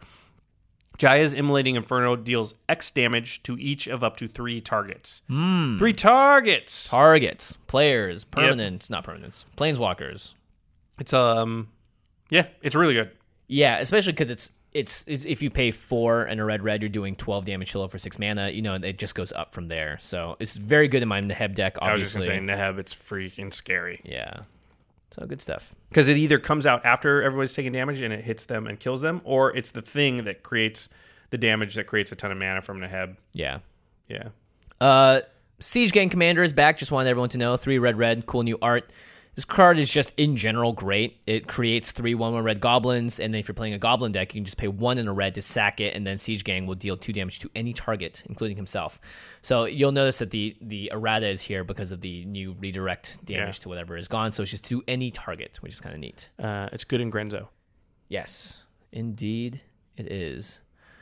All right, here's our first enchantment saga. Josh, take it away. All right. Our first saga, The Flame of Keld. One and a red for an enchantment saga. Remember, as this saga enters, and after you draw, and after your draw step, you add a lore counter. And the rules on this are a little bit weird. Danny Batterman, uh, who is our judge for game nights, was explaining how like there's not even a trigger really. You can't. They, it- Yeah, it doesn't use the stack. so it's safe. Like they can't like respond to it. You're gonna get this effect after your draw step. If they, if they don't destroy it basically before your upkeep or during your upkeep, then it's gonna happen. So when you play it, the the first chapter is discard your hand. Seems bad. That doesn't seem good. No. The um so then on your next turn you go to your draw step and then after that you go to the chapter number two, which is draw two cards. That's better. That's good. And then the It's next literally turn- the only one of the few red cards that just says draw, draw cards. on cards. it, yeah. Well, n- n- red cards do say that. They also say discard stuff, so it's it's it's in Yeah. theme. And then the next turn, chapter three, is if a red source you control would deal damage to a permanent or player this turn, it deals that much damage plus two to that permanent or player instead. So Perforos, Yeah. double the amount. Although that doesn't tend to matter because by the time Perforos is really doing its thing, it's gonna just kill everybody usually. Yeah, I think this card is just mediocre. It's obviously a build around. You don't want to play this until it's maybe your second to last card in your hand, and you're hoping to discard the card like Pass in Flames, or how do you have a Pass in Flames in the graveyard? So it's it's interesting. Could be good with like Garna. Yeah. and discard your hand, play Garna. Now get all those creatures back in your hand. the problem with all of these saga cards is that they very clearly broadcast what you're going to be doing far before you do it. This seems like a card where, oh, sorry. If you could manipulate the counters and keep removing it at when it goes to two, remove it, goes to two, you Yeah. could you you know jump through a bunch of hoops to draw two extra cards per turn. But red may have to do stuff like that. Although red can't manipulate counters usually, so never mind.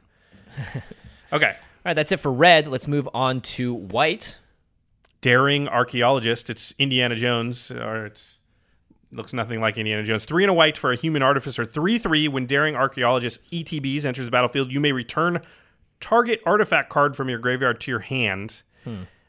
Which was to battlefield, but it would be way- it would be really good. Um, and then whenever you cast a historic spell, you can put a one one counter on daring archaeologist. Yeah, so you get to hand. So if you have any on cast triggers, sure. Uh, but otherwise, you'd rather play a card like Refurbish that just gets it to the battlefield. That's a sorcery. Um, but yeah, this guy could get big, or sorry, this lady could get big. Um, so it's it's I. Meh. And this white card- decks don't tend to be artifact decks. This card's weird. Go ahead. It's a new enchantment saga. It's Fall of the Thran for five and a white. The th- the first chapter when you play it, destroy all lands. So six mana Armageddon. Now, the second and third chapters, which happens after your draw steps, uh, each player returns two land cards from their graveyard to the battlefield. So you get to rebuild up to four lands before Fall of the Threat leaves the battlefield and all the chapters are done. Okay, question. Does never mind all the like weird corner cases where you manipulate the counters or do some shenanigans. If you just play this card at face value and it does its thing, chapters one through three, does that make its form of mass land destruction acceptable in Commander? I think n- s- not really, No. because you're still not winning the game. The, the the only upside is that this kind of is fair to other people that they get some lands back, and you're the one that gets. You them think they're back going to be first. any more happier than if you had just Armageddon? No. Well, yes, moderately because it gives them a glimmer of hope. But honestly, you'd only put this in the deck where you want to be returning land cards to your battlefield, where you could abuse that second part of the effect. Oh, I think you could just play it as another Armageddon too, if you're the type of deck that's you know would normally want Armageddon. If you're that type of person, Yeah. Um, all right. The next one is a legendary sorcery for white. There's one in each color. Spoiler alert. Urza's Ruinous Blast. Four and a white. That was the sound of Urza's Ruinous Blast, everybody. Whoa. Urza's Ruinous Blast sounds like a lot of ghosts or something. It sounds scary. we are been exiled. Okay. Four and a white, legendary sorcery. Again, you can only cast it if you control a legendary creature or planeswalker. Exile all non land permanents that aren't legendary. That's cool. So if your commander's out, it will stay on the battlefield. That's the only way you can cast it too, if it's a legendary card. Uh, But again, if creature. their commanders are out, they'll stay on the battlefield. Yeah, but this does exile all non-land permanents. So we're talking artifacts, uh, non-legendary enchantments. You, you definitely it's a build around i- if you're going to put this kind of board wipe in your deck. But it's also just a great clear all. You know? Yeah. Yeah. So, And it's only five mana. Usually the sort of all non land permanent Yeah. um, um, wraths are like six, seven, eight mana. So, but again, it's going to sometimes not solve your problem. yeah. Uh, speaking of legendary sorcery, we're moving on to blue. This one is really good. Why'd they give blue the best one? Blue's already fine. Blue doesn't need help. Go ahead. Karn's temporal sundering. The art out of control. Good for The art blue is blue for a legendary sorcery. Target player takes an extra turn after this one. So we've got extra turns back in standard. Return up to one target non-land permanent to its owner's hand. Exile Karn's temporal sundering. So you can bounce a permanent and take an extra turn. So it's not just to take an extra turn card, which is crazy. It's real crazy. It exiles itself, so they're trying to get around like you know endless turn shenanigans with this thing. But I don't care. Extra turns are already a little too good, and then you also get to bounce something, and it's non-land permanent too. Couldn't have just been creature at least. Like, come on. Yeah. I mean, you get to bounce something, and then if it's one-on-one, you just get, a, like, maybe it's their last blocker, you know? Uh, I just don't like extra turn cards in general. I know I do play a deck that has some, but I don't even like it when I do it. Yeah, there you go. All right. Uh, the next one, precognition field. This is the minority report card. Three and a blue for an enchantment. You may look at the top card of your library. You may do this at any time. You may cast the top card of your library if it's an instant or sorcery card, and then you can pay three to exile the top card of your library. For instance, if it's a land or something that isn't an instant or sorcery. Yeah, it's like a very expensive scry uh, that gets Yeah. rid of the card forever. But every time I scry something to the bottom of my deck, I'm just like, see you in another lifetime.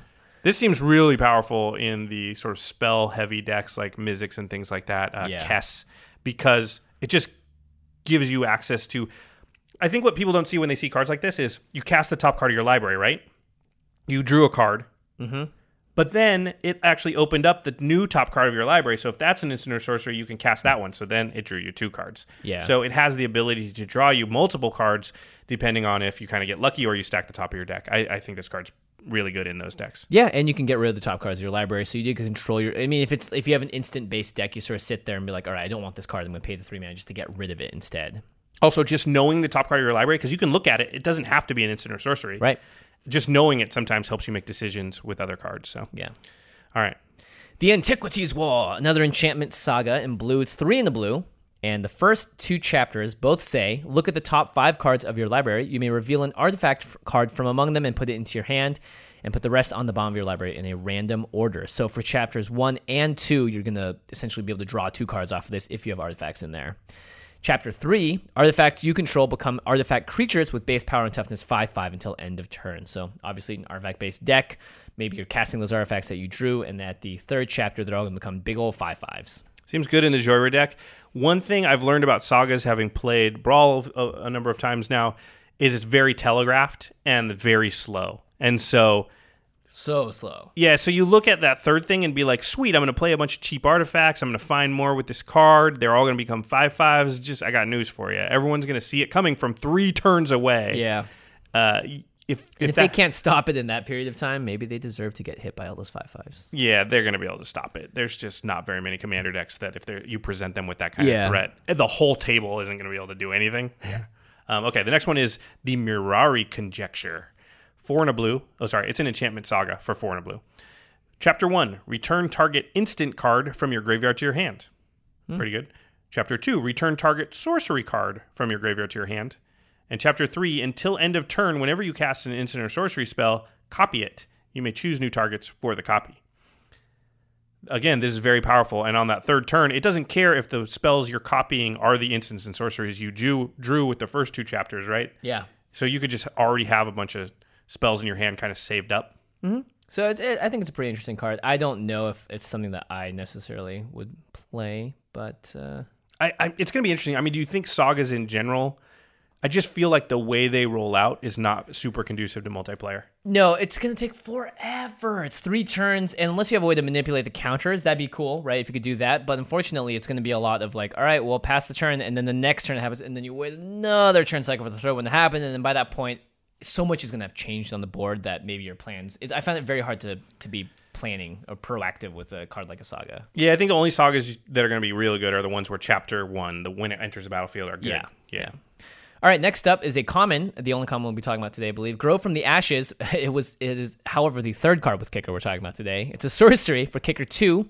Now for 2 and a green, you just search your library for a basic land card, put it onto the battlefield then shuffle your library. If the spell was kicked, insert your library for two basic land cards, put them onto the library then shuffle your library. So, this is actually better in a lot of ways than something like a rampant growth because it depends on how you're curving out, right? If you pay 3 mana, you actually get a mana back because that land comes into the battlefield It's untapped. exactly yeah, yeah, yeah. yeah So that's the big difference. And if you kicker it, then you get two lands back. So for five mana, you're actually kind of only spending three. that makes it kind of I'd say better than explosive vegetation. Yeah, in a lot of ways, it's paying five for two untapped lands. You know, it just depends on how you can use your lands. Obviously, there are only basic lands here. Um, but it's interesting because very few of these ramp cards usually can put cards into the battlefield untapped. So I thought that was interesting to point out. Yeah. All right. The next one is Kamal's Druidic Vow. It's the legendary sorcery from Green. Green, green, and X. Look at the top X cards of your library. You may put any number of land and or legendary permanent cards with converted mana cost X or less from among them onto the battlefield. Put the rest into your graveyard. So it's kind of Genesis Wave, but for legendaries. And lands? Genesis Wave does lands Yeah, too, that's right? true. Uh, it's okay, I think. Um, you need to have your deck, obviously, with a lot of legendary I cards. wish it said historic. Yeah, me too. It'd be way better because you could get artifacts too. But the fact that it's just legendary, what's there's the um there's the green. Oh man, I'm blanking. But there's the green uh, legendary card from like Kamigawa or whatever that cares about legendary uh, spells or permanents, the ones that puts them on the battlefield. like if you put them. Reki or something. Yeah, yeah, yeah. I think I know what you're talking about. So that okay, Kamal's Druid Val, Val goes in that. there you go. All right, next up is another enchantment saga. This one in green, one in the green for Song of Freyles, and the first two. This is one of the ones that you use because chapters one and two actually affect the board immediately. Uh, chapter one and two. Until your next turn, creatures you control gain tap, add one mana of any color. So that is very powerful. You It turns all your creatures into birds of paradise. yeah, for one turn only. But then it happens again on the second chapter for the second turn. And then on the third turn, it says uh, put a or the third chapter, it says put a plus one plus one counter on each creature you control. Those creatures gain vigilance, trample, and indestructible until end of turn. So the idea being the first two turns you have this out, or first two chapters you're able to ramp, play a lot bigger spells, more creatures, make more tokens or whatever. And then by the third turn, all those creatures gain vigilance, trample, and indestructible. So that's actually really powerful because you're almost you're not punished by just turning them all vertical, not sideways at some point. True, because they have vigilance. yeah. So you're not punished because they're all indestructible and they have trample too, which is kind of cool. yeah, it's okay. I'd still rather just play Cryptolith, right? I Yep. wish it gave it more than plus one plus one. Yeah. because that feels like it's just not big enough pump and everybody sees it coming so if that pump is scary because you have enough creatures then they're not going to let this happen Yeah. Again, it, things unfortunately are very broadcasted, telegraphed. uh, the next green card is sylvan awakening two and a green for a sorcery until your next turn all lands you control become 2-2 elemental creature tokens with reach indestructible and haste they're still lands So until your next turn, they're So you can amazing block with them, blockers. too? Yeah, Yeah. because they have haste and uh, sorry, they have reach. If you want to attack with them, they have haste. i wish it untapped three lands so that you know all your lands could be ready but you have to use three of them to cast the spell True.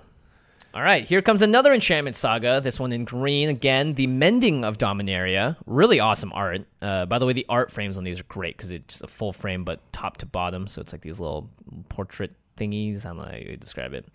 But look, it's got that panther from before. Yeah, it's it got does. Freyalise And it's got Karn. and Karn, and then Why is I think Karn that's- green in a green spell? Well, it's because it's about this. It's the story of how Dominaria got mended Oh, gotcha. or sorts. Oh, gotcha. Okay. And then, of course, uh, good old Teferi, I believe, at the bottom there. Uh, three green green.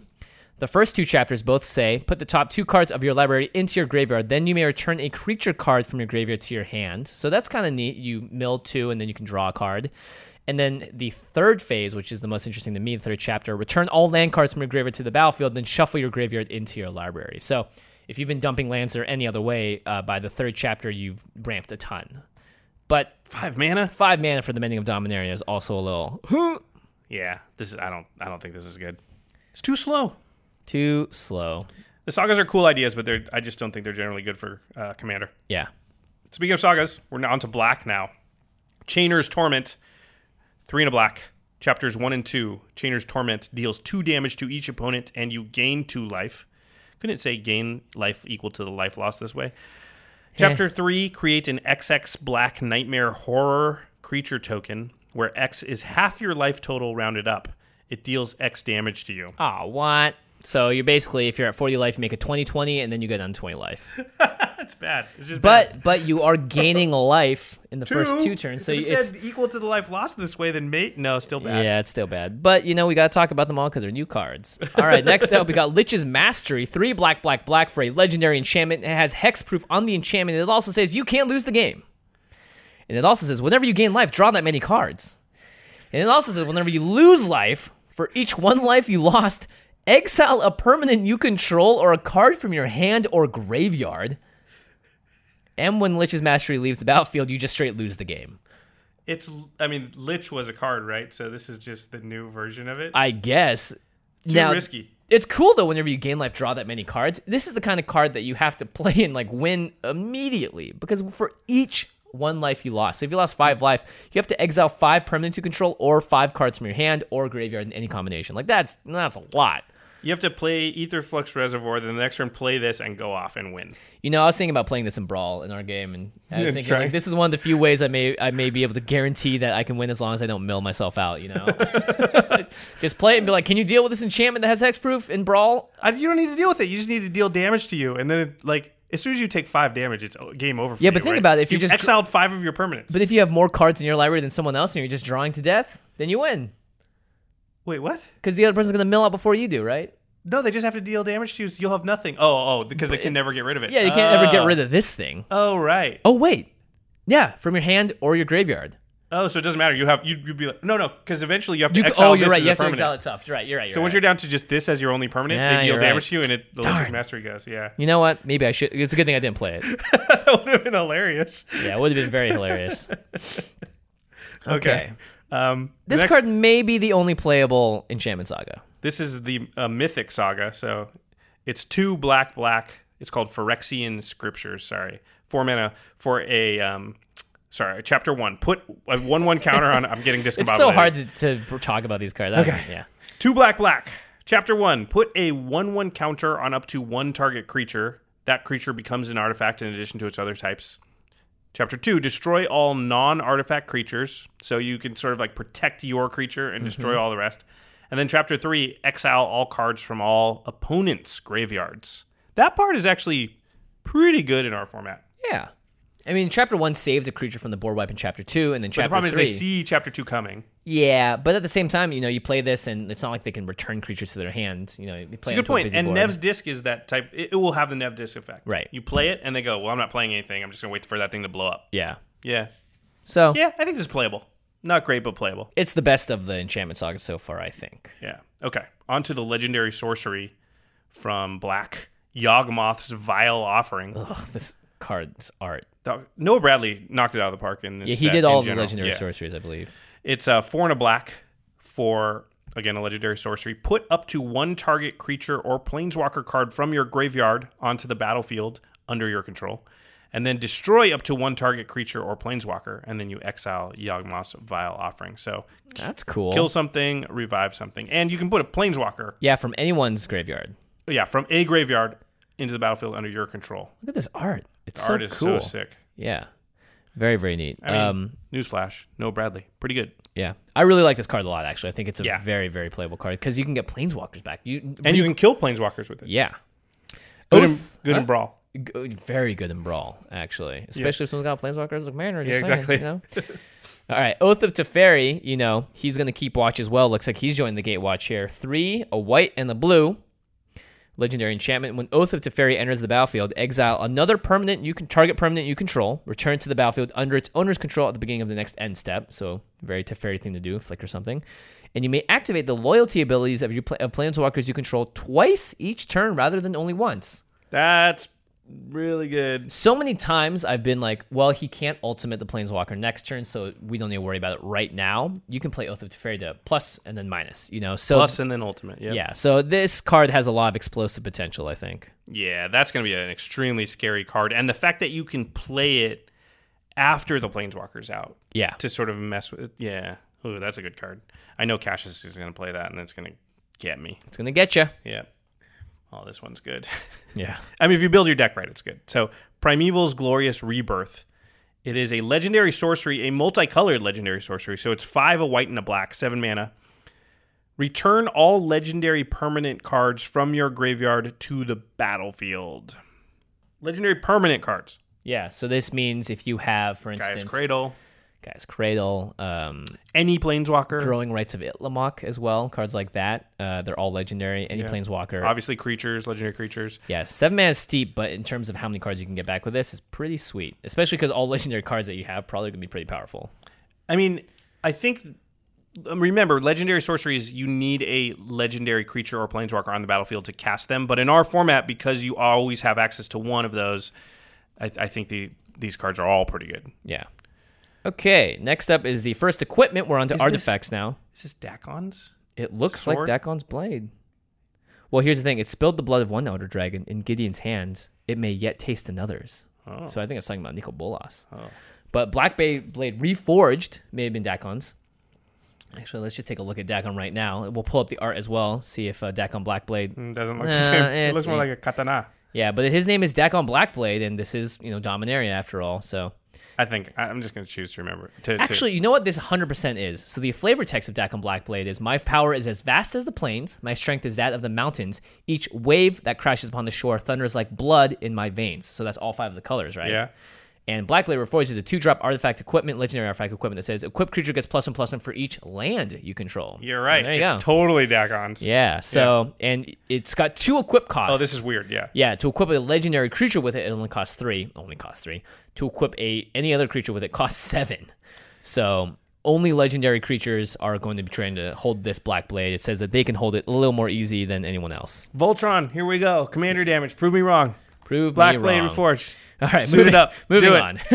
All right, I'll see you at GP Vegas. Okay, damping damping sphere is a two mana artifact. If a land is tapped for two or more mana, it produces colorless or diamond mana instead of any other type and amount. And then each spell a player casts costs one more to cast for each other spell that player has cast this turn. So it turns off um, Gaia's Cradles, Sarah's Sanctums, even Temple of the False Gods, Ancient Tomb. Mm-hmm. Ancient Tombs. Yeah, they all only just tap for one colorless mana. And then it kind of like you keep a storm count, but the count is actually how much you're going to be taxed on the next spell. yeah, I think this is actually a really interesting card in general. If you know that your playgroup runs a lot of those big mana creators uh, in lands, then awesome. City of Traders too, I think. Yep. So It's pretty good. I think it's it's actually built more for legacy. Yeah. because you do play City of Traders a lot in that format as well as Go Off in Storm. So, but it's it's a card that potentially might see a lot of uh, play in Commander, as this one does. It's a reprint. Gilded Lotus is coming back. Brand new art by Vulcan Baga. Five drop artifact. Add three mana of any one color to your mana pool. So, good card. Just so you guys know, it's going to be back, and the price will be down a little bit, and you can go buy it at cardkingdom.com slash command zone. Because the foil of that one's going to look nice. Yeah, that's true.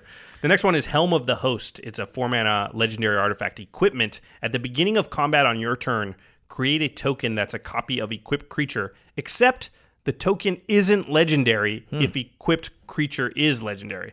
That token gains haste and it's equipped five. So this is pretty unique in that you're making copies of your legendary creatures. That And- stay around forever. Yeah. By the way, it don't doesn't get say affected. until end of turn. Yeah. and they're kind of Sakashima copies in that you can have so this is going to open up a lot of strategies that weren't pos- possible before. I think where you can you know maybe get two or three of your of your commander out or whatever. Yeah. I'm It's thinking- oh, Cool. man. That's cool. It costs nine to do it though, four and then five to equip. Yeah, but at the same time, you or this is such a unique effect that maybe it's worth it. All right, we have a Mox in the set. Yeah, it's uh, Mox Amber. It's a zero mana cost artifact, legendary artifact. Sorry, you can tap it to add one mana of any color among legendary creatures and planeswalkers you control. It has to be of a color too. So if you have a legendary creature or planeswalker that's colorless, Yep. it won't tap. It won't affect the Mox Amber. Yep. Yep. Yep. Um, this looks better than it is. I think it's not going to be amazing. I think it'll be decent, but the fact that it can't help you ramp out your commander is pretty. Well, I guess it could if you had another legendary creature, but in general, that's not tapping for mana until Yeah. turn what four, five. yeah, and it requires to have it on the battlefield, so it's not like you're getting it turn one. It's probably good in Joyra. Oh, it's amazing, Enjoy. Are you kidding me? Thran Temporal Gateway is a four-drop legendary artifact that you can pay for and then tap it to, put a to put a historic permanent card from your la- hand onto the battlefield. So we've seen this a lot before with other cards that put just creatures on the battlefield uh, or cards of a specific type. Yeah, it's And- Quicksilver Amulet for historic. Historic, yeah. So again, artifacts, legendaries, and sagas. So again, Planeswalkers, a card that you can you can thwap out with a Thwan Temporal Gateway. Thwap it out, Thwap it out. those wascally wabbits. All right, we have the Weatherlight, which is the ship, the famous ship that made the Kessel Run in less than twelve. Just kidding. Parsecs. Okay. It's um, four mana for an artifact, legendary artifact vehicle. It's a four five with flying, but it has crew three. When Weatherlight deals combat damage to a player, look at the top five cards of your library. You may reveal a historic card from among them and put it into your hand. Then put the rest on the bottom of your library in a random order. So it kind of like glint nest cranes for Yeah. historic. When you do combat damage, It's a four drop. It also is crew three, so yeah. The the the point of this is that Joyra can crew it immediately. by yourself. Yeah, by herself. wah, wah, wah. It's still man, just too many too too many restrictions. You got to get it Yeah. out, crew it, swing, and do combat damage, and then you draw a card. Now here's a card that I'm on board with. We're on to the lands, and it's yeah. Cabal Stronghold. You can tap it to add colorless, or you can tap three and tap it to add black for each basic swamp you control. So it's Bingo. um Cabal Coffers number two, kind of. Yeah, it costs a little more. Um, But it taps for colorless with Cabal Coffers taps for no man at Yeah. all. So it's completely worthless until you have Urborg. This is like fine until you get Urborg, in which case it turns into you know an additional five, six, seven, ten mana. Yeah, this Also co- the art. Yeah, all see art sweet. And this card is just a you're gonna play it in any mono black deck, any deck that's even two color with black. It's pretty good. Yep. I don't know It's what a else little to say about it. tougher for two black, two two colors, but it's still. But you usually run the Urborg package anyway. yeah So you just expedition map and Urborg and something else to get it. I think it's still fine. It's still great. yeah. All right, finally, Jeez, wow, jeez we're to the done. end here. Okay, Whew, let's that's a lot talk of about cards. the best of. So we uh, added this little segment. We're gonna talk about the best of the new legends, the best overall new card, and the best planeswalker. Okay, spice this up. Let's do it at the same time. We'll go three, two, one, and then we'll say. Yep. Okay, so f- we're gonna do best legend, legendary creature, right? Yeah. But it's like best new commander. Best new commander. Yeah. Okay, tell me when you're ready. I'm ready. Three, two, one. Moldrotha. Moldrotha. Yes, hands down. Who's second? Three, two, one. Joda. Joda. Okay, we're on the same page.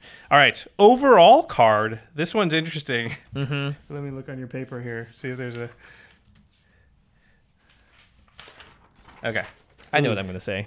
I think so. I, I got mine. Okay, ready? Three, two, one. Cabal Moldrotha. stronghold. You guys- I didn't know you could do that. Would you have said Moldrotha? Yes.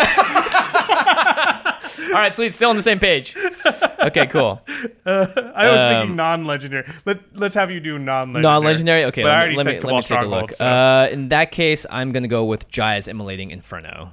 oh, Uh, Just I think 'cause I I'm would a- have gone with Karn's Temporal Sundering as my. Oh, you know what? That probably is better because it doesn't require. Oh, you know, they're both legendary sorceries, so they Yeah. require you to have a legendary out. Um, yeah. Okay. Okay, and then the best Planeswalker. There's only three to choose from, so this see, where one. are they? Yeah. I don't even. Okay. Here we go. Know. Okay. Um, Tell me when you're ready. yeah, Three, two, one. Moldrotha. Moldrotha. Dang it, You keep cheating. Jaya Ballard. I think would have been my my top, just because Okay. it's got card draw and ramp on it. Yeah, a- true, you and know, it's a mono red- red. Yeah, You but might- Karn Karn is also really really sweet. So Um, okay. All right. To the listeners, Oof, jeez. What cards from Dominaria are you most excited about? Yeah. And for which decks, I would love to know uh, if you guys have some cool stuff that we don't think we're going to work, you know. Josh is scribbling out the end steps so viciously and voraciously. You can probably hear it on the microphone. I'm like, do you see what I'm doing? we do Jimmy? not need to do the We're end not step this doing it. time. It's too long. The episode already. Uh, but one thing that we will do no, is I say marked my playmat. is go. You know, you can put that in the washer, or you can go to cardkingdom.com/command zone to buy a brand new one, just like that. Uh, you did mark it up. I mean, uh, but we are Oh, not doing the man. end step this time. That is for sure. Uh, Card Kingdom again, sponsor of the show. All of these cards that we talked about will be available there in some form or another, in foil or whatever. Get it, pick it up now, do it to it. You're gonna want to, because it's worth it.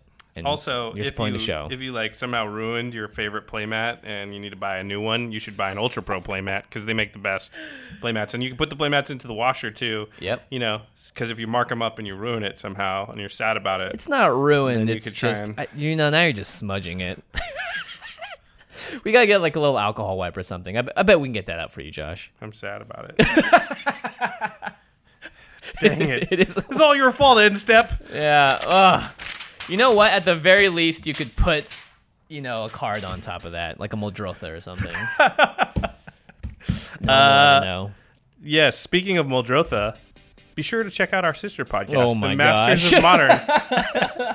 Alex Kessler and Ben Bateman. They talk about the modern format and all things competitive magic. You can find them right next to us at collected.company or follow them on Twitter at the MMCast. Yeah, you'll find out why a card like Moldrotha will never be played in that format. Uh, and also, this show is now edited by Craig Blanchett. Thank you, Craig, for taking over the podcast editing duties so Terry can move on to game nights. You can find our episodes online at youtube.com slash the command zone podcast. And also a big thanks to the one and only Jeffrey Palmer for making the living card animations that are sometimes on our back windows during game nights and our podcast, as well as the opening and closing animations of the show on YouTube. You can find him at Living Cards MTG on Twitter. All right, everybody. Thanks for sitting through this incredibly long episode. And we hope you have a wonderful day, and we'll see you next time. Peace.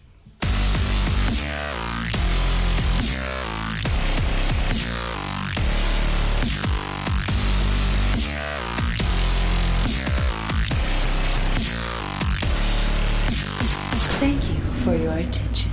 For further inquiries, send an email to commandcast at rocketjump.com or ask us on Twitter at JF Wong and at Josh Lee Kwai. See you later, alligator. Greetings, humans. Angie has made it easier than ever to connect with skilled professionals to get all your jobs projects done well. I absolutely love this because, you know, if you own a home, it can be really hard to maintain. It's hard to find people that can help you for a big project or a small. Well, whether it's in everyday maintenance and repairs or making dream projects a reality, it can be hard just to know where to start. But now all you need to do is Angie that and find a skilled local pro who will deliver the quality and expertise you need. Angie has over 20 years of home service experience and they've combined it with new tools to simplify the whole process. Bring them your project online or with the Angie app, answer a few questions and Angie can handle the rest from start to finish or help you compare quotes from multiple pros and connect instantly, which means you can take care of just about any home project in just a few taps. Because when it comes to getting the most out of your home, you can do this when you Angie that. Download the free Angie mobile app today or visit Angie.com. That's A-N-G-I dot com.